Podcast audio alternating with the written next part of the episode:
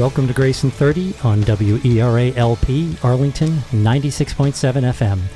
This is Ed Melick, and I'm joined by my co host Sal Dietrich. Sal, you excited about tonight's guest? Ed, uh, tonight a guest for everyone sitting in their car, you know, fighting to get to soccer practice, to home, to a late meal, and to do it all over again. How to balance work, life, the kids.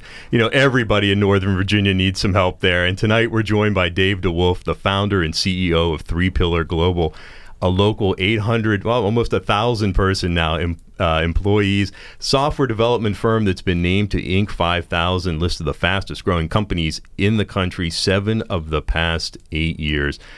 Three Pillar also named to the Washington Post's 2017 top workplaces list, its third consecutive year. Uh, David joins us to talk about the keys to balancing a, a large family, you know, thriving business, uh, numerous responsibilities, all while honoring the dignity of every person he comes in contact with. David, my friend, welcome to Grace in 30. Thanks, Sal, and thanks, Ed. I, am I'm, I'm really pleased to be here. Yeah, great to have you. So we were chatting a little bit beforehand, and uh, I've I've read up about how you started off doing some freelance consulting work, and through a series of what you called fortunate events, you built a boutique consultancy without really thinking about it. And now you've got a company. You kind of blew me away that you, you told me you're coming up on a thousand employees now. So I wanted you maybe to start off by recounting what were those events that kind of led you to to start a six person company and then eventually get to where you are today. Yeah, you know, I, I think it is a story of grace and just being in the right place at the right time and the Lord using uh, my gifts and talents um, just because I was open to it. Um, I, I, started Three Pillar quite honestly uh, as a consultancy just wanting to do good work myself. I had a passion for building software, uh, specifically innovative software that's disrupting industries and changing the way we live, work, and play. And I, I wanted to be able to, to do that work within high performing teams. There's something to me about working with a group of people to be able to accomplish more than the sum of the parts. And I thought as an independent consultant, I would be able to um, choose those teams, find those opportunities to bring these two passions together. And I'll never forget the moment. It was about 18 months in um, that I was driving down the highway and it hit me like a ton of bricks. Oh my goodness, I have six people working for me. And for whatever reason, that realization hit me that I have six families to feed other than my own. That's right. that was a daunting responsibility. And I, I honestly, to this day, don't actually remember making the decision to hire the first one. It just kind of happened to me. And, and, I had more work than I could do. And I was introducing, you know, somebody that was asking me to do some work to, to a friend. And I said, "Well, you, you, know, why don't you work with Bob?" And they came back and said, "What do you What do you want for Bob?" I said, "I don't, I don't want anything. Work with Bob." And said, "No, I, I, want you in the middle." And that's literally how the company got started. And and so over the course of the next year, following that realization, it was a very deliberate process of, of figuring out: Do I really want to run a business? Am I ready to take on this responsibility? And what I learned was, as I, I stepped back and reflected, was that what I loved was building something out of nothing. And, and the gift that I had been given was this creative art of being able to to see in the future and to create a vision, and that that really tended to inspire people. And that as I looked back upon my life, I had found that I had always been a leader. People had always followed me, and I thought, you know what, I actually think this might be my calling. It really resonated, and I decided to double down down. And that was really in about 2009. And if I look back now uh, over the last eight years, um, from you know six employees at that time at that realization to now you know, i think as of yesterday we had 927 uh, throughout the world on three different continents um, it's just blown me away by the the blessings uh, that i've been showered with and how god has has led me every step of the way and helped me evolve into the leader that he wanted me to be so you were a little bit freaked out about six people. now you've got nearly a thousand. what's what's the key to doing this? Is it basically having great people under you? Yeah, well, there's no doubt, right? I mean, I hope that any business leader would tell you that it's your people. Um, it, it is the people you surround yourself. And one of the secrets I learned very early on is that um, it's the people you surround yourself with. And, and the easy ones are you think of, okay, my direct reports. And, you know, one of the hardest things for an entrepreneur is to start to hire people that are better than themselves at certain mm-hmm. things and truly let go so that you can scale. But I'll tell you, the other part that so many don't really latch onto is surrounding yourself with others who have been there and done that and finding mentors. And and one of the best decisions I made very early on, really before I should have, um, and it was totally unconsciously competent, um, was I decided when I when I had six, seven employees and less than a million in revenue that I was going to build a board of directors. And I still owned 100% of the company and there was no reason to do it. But for whatever reason, I decided, you know, if I can't convince four people that I handpick that my idea is the best one, it's probably better for me to actually follow their advice, right? And for, for my own sake. And that really led to me getting some incredible mentorship and advice from some just amazing uh, people. Um, and uh, it was really a blessing to me. Well, this, this kind of gets back to, uh, you know, something we see on your blog where you talk about the dignity of every person, whether that person is a CEO of another company or, or the sixth person that you hired. Yeah. And it's really, I think, you know, eh, would you say part of your leadership style is really seeing that in every person? There is no doubt. I think it's my number one thing. Uh, one of the things that I care passionately about is leadership development and building up um, leaders throughout our organization at all different levels. And and to to do this, one of the things I've done is written a very deliberate, uh, what I call my my leadership manifesto for the organization. And the number one thing on that list, um, in, we list five characteristics of leaders. The number one thing is compassion. And that is based on my fundamental belief, which is one of our cultural values, which is every single human being has dignity and that we are to respect them and treat them with respect. And I don't care if that is the lowest level um, janitor that happens to be working for a, v- a vendor that's walking through the office um, or an executive of the company or a board member. Uh, everybody at Three Pillar is expected to treat others with dignity and respect. And then out of that, treat them with compassion. Like, not just be empathetic and see the world through their eyes, but actually try to lift them up and help them out.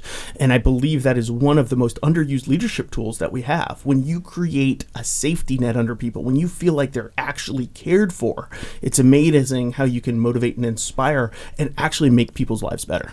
So those things sound great. How do you practically do that? what, what are some examples of how you, you you lift people up like that? You know, I, I think you have to be really, really deliberate about it. And and first you have to realize that we all fail, right? There there are times when um, I get just as frustrated as the, the leader next to me. Um, but one of the things that I think is really important is that leaders learn to be vulnerable. Um, you know, one of one of the uh, folks that I've learned a lot from uh, as I've become um, a, a leader is Patrick Lencioni, who has written uh, the Five Dysfunctions of a Team and several other books on leadership. And he's an incredible man of faith, um, but but pure business books. And he talks about building up teams in terms of deliberately building trust and, and exposing our weaknesses.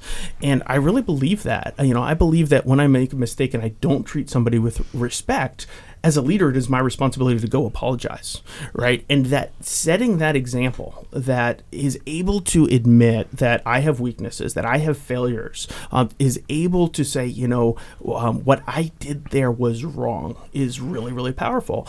And then by leading by that example, then you can challenge others to do the same thing, to encourage them to also be aware, be self aware about how they're treating other people and how um, they they can lift others up as opposed to tearing them down and through that you know act with humility and and and live their life in a way that's even more full of grace Yeah, and, and, you know, in addition to um, you know saying that you know leading with compassion, you know, you've also said in your blog that you know everybody has a unique skill set and a unique purpose and passion at, at work and, in- and in life. How are you guys doing that? How, how what are your thoughts on sort of how we bring that out in in business and and help people?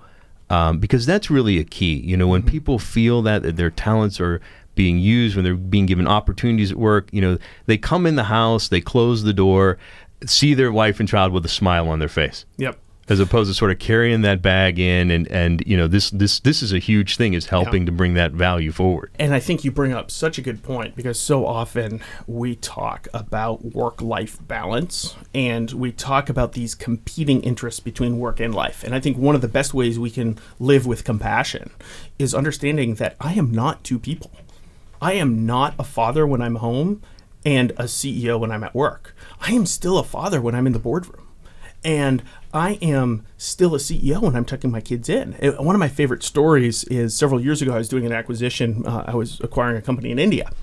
And um, the the deadline slipped, and so we had to have a call with the lawyers. And uh, it was a Saturday morning call, and there was a lot of pressure to get it done. I literally had lawyers, you know, here in Northern Virginia, uh, lawyers in London, and law- lawyers in Delhi, India, uh, trying to get this deal done. And so the times were hard, and it turned out the only time we could coordinate uh, this meeting was 10 a.m. on a Saturday morning, which happened to be the same time I was supposed to be coaching my son's baseball team, and um, I could not let go of that, and I decided to actually take the call from the ball field. And I was actually on the in the third base, uh, coaching third base when the call came in, and I took it and started and had to walk off the field for half an inning and then come back. To me, that's living an integrated life. And if we can remember that people are integrated people and allow them in the moment to, of course, you can still be a father. Of course, you can still be a mother. Of course, you can still be um, who you are, even when you're at work. Um, I think that we can help promote a much more healthy work environment, and then we can also start to identify what you talked about is everybody's different strengths and weaknesses. And uh, I advise a lot of young professionals and entrepreneurs all the time that where you are called to be is the intersection of what you're really passionate about and what you're really good at.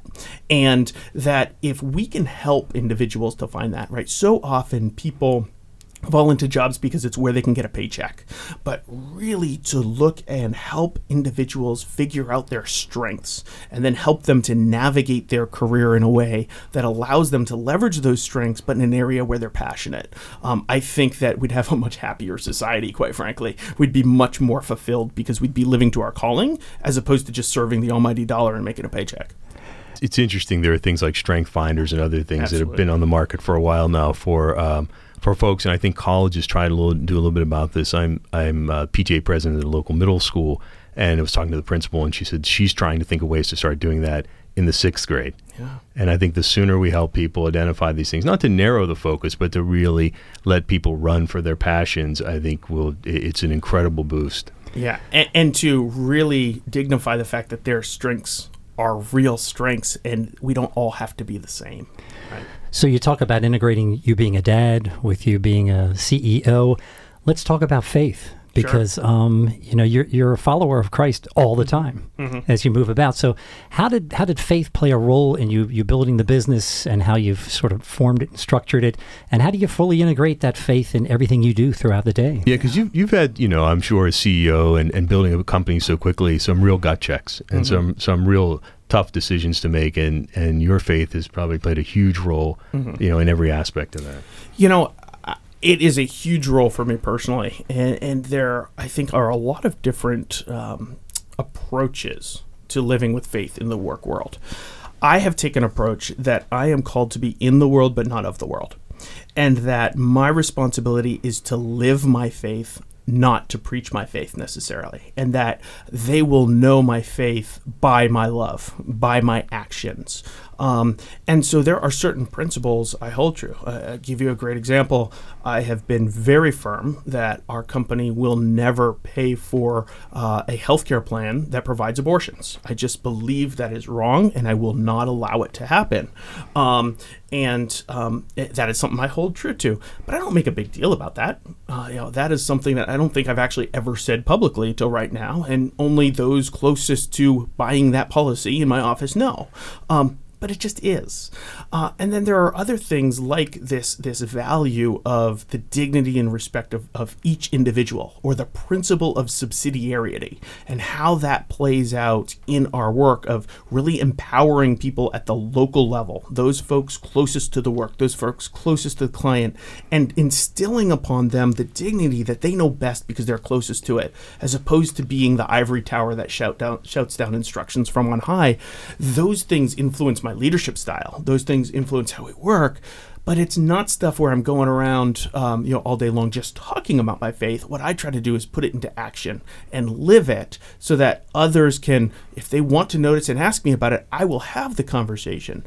But I'm not necessarily going to be the one that's out there. I know plenty of folks that run Christian businesses, and that's well and good. It's just not me. It's not what I've been called to. I've been called to to to run uh, a business that I happen to be Chris- a Christian leading.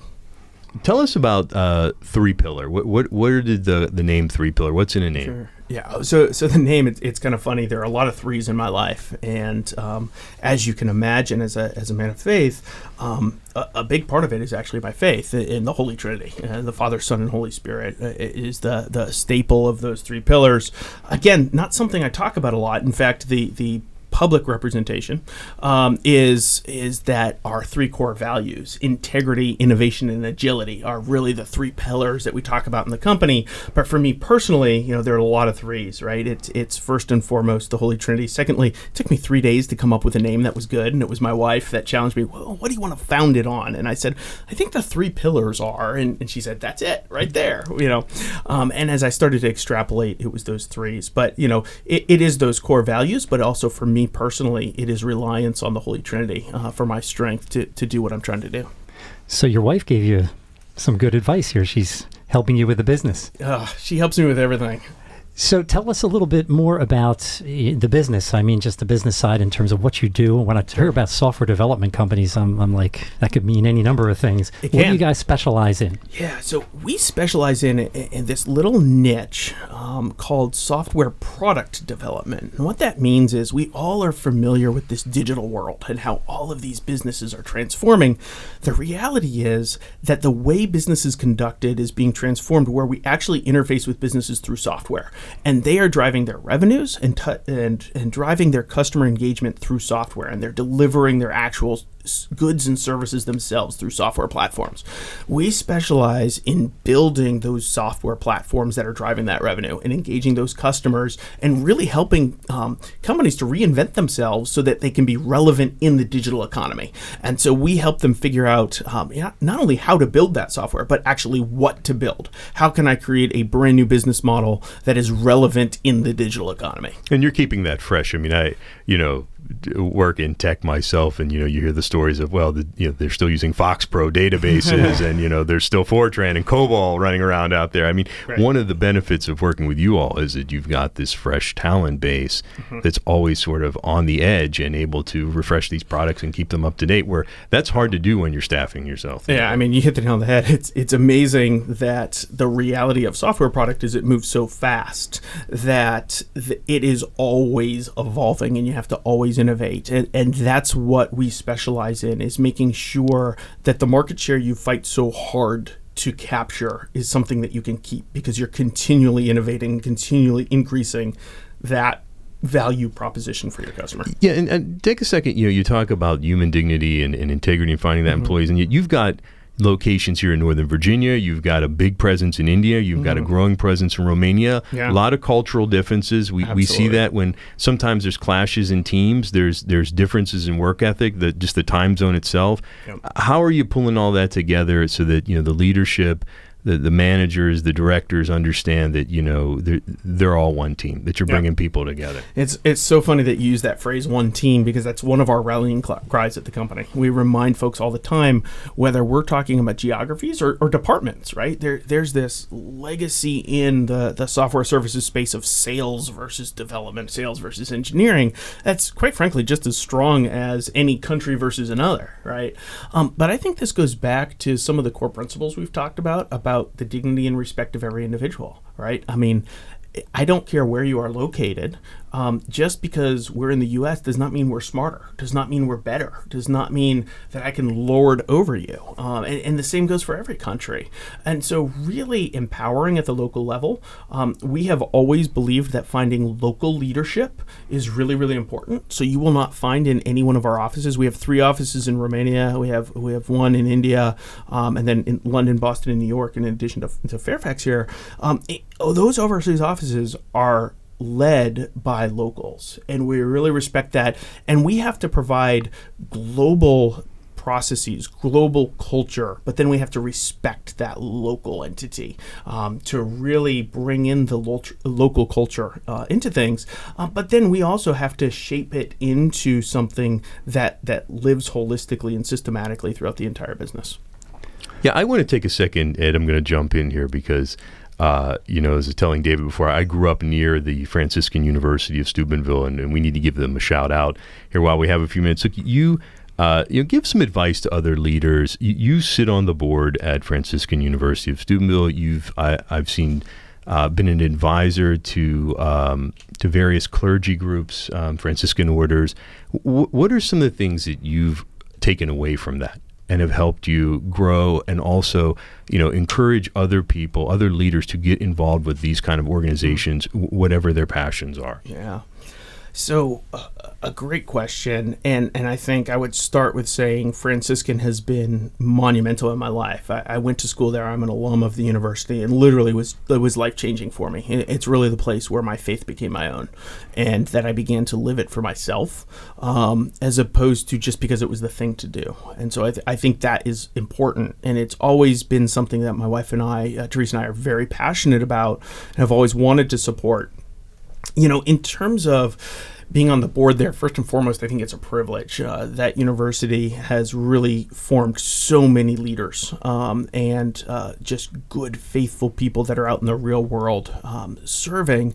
And so, what I see there is an unbelievable faith community, an unbelievable university that is forming individuals. And the question is, if I have been entrusted as a trustee of the university with this unbelievable asset, how do I help them to create an even larger return from it? And and I think this goes against my my gifts and talents. Uh, you know, I am a visionary. I am a leader. I have been gifted with being able to create a return out of things. And so I see that as an awesome responsibility to take this unbelievable faith asset and say, how can we transform the university to have an even greater impact on society, especially in a world where we are so much more divisive. And I just see so many things becoming poisonous. And we need more things like this radio show where we're talking about the great stories. We need more individuals that are living with grace in their everyday life, right?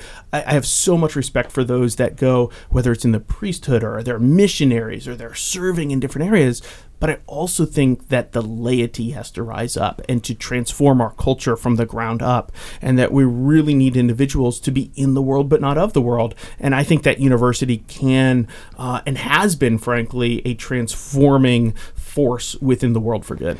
Yeah, I love to hear that. And and one of the things I wanted to make sure we touched on was you know you've got a thriving software business. You've got seven kids. You're serving They're on all awesome. these you're serving on all these boards. I mean you're doing a lot of stuff and you've become an expert on on efficiency an expert on leadership.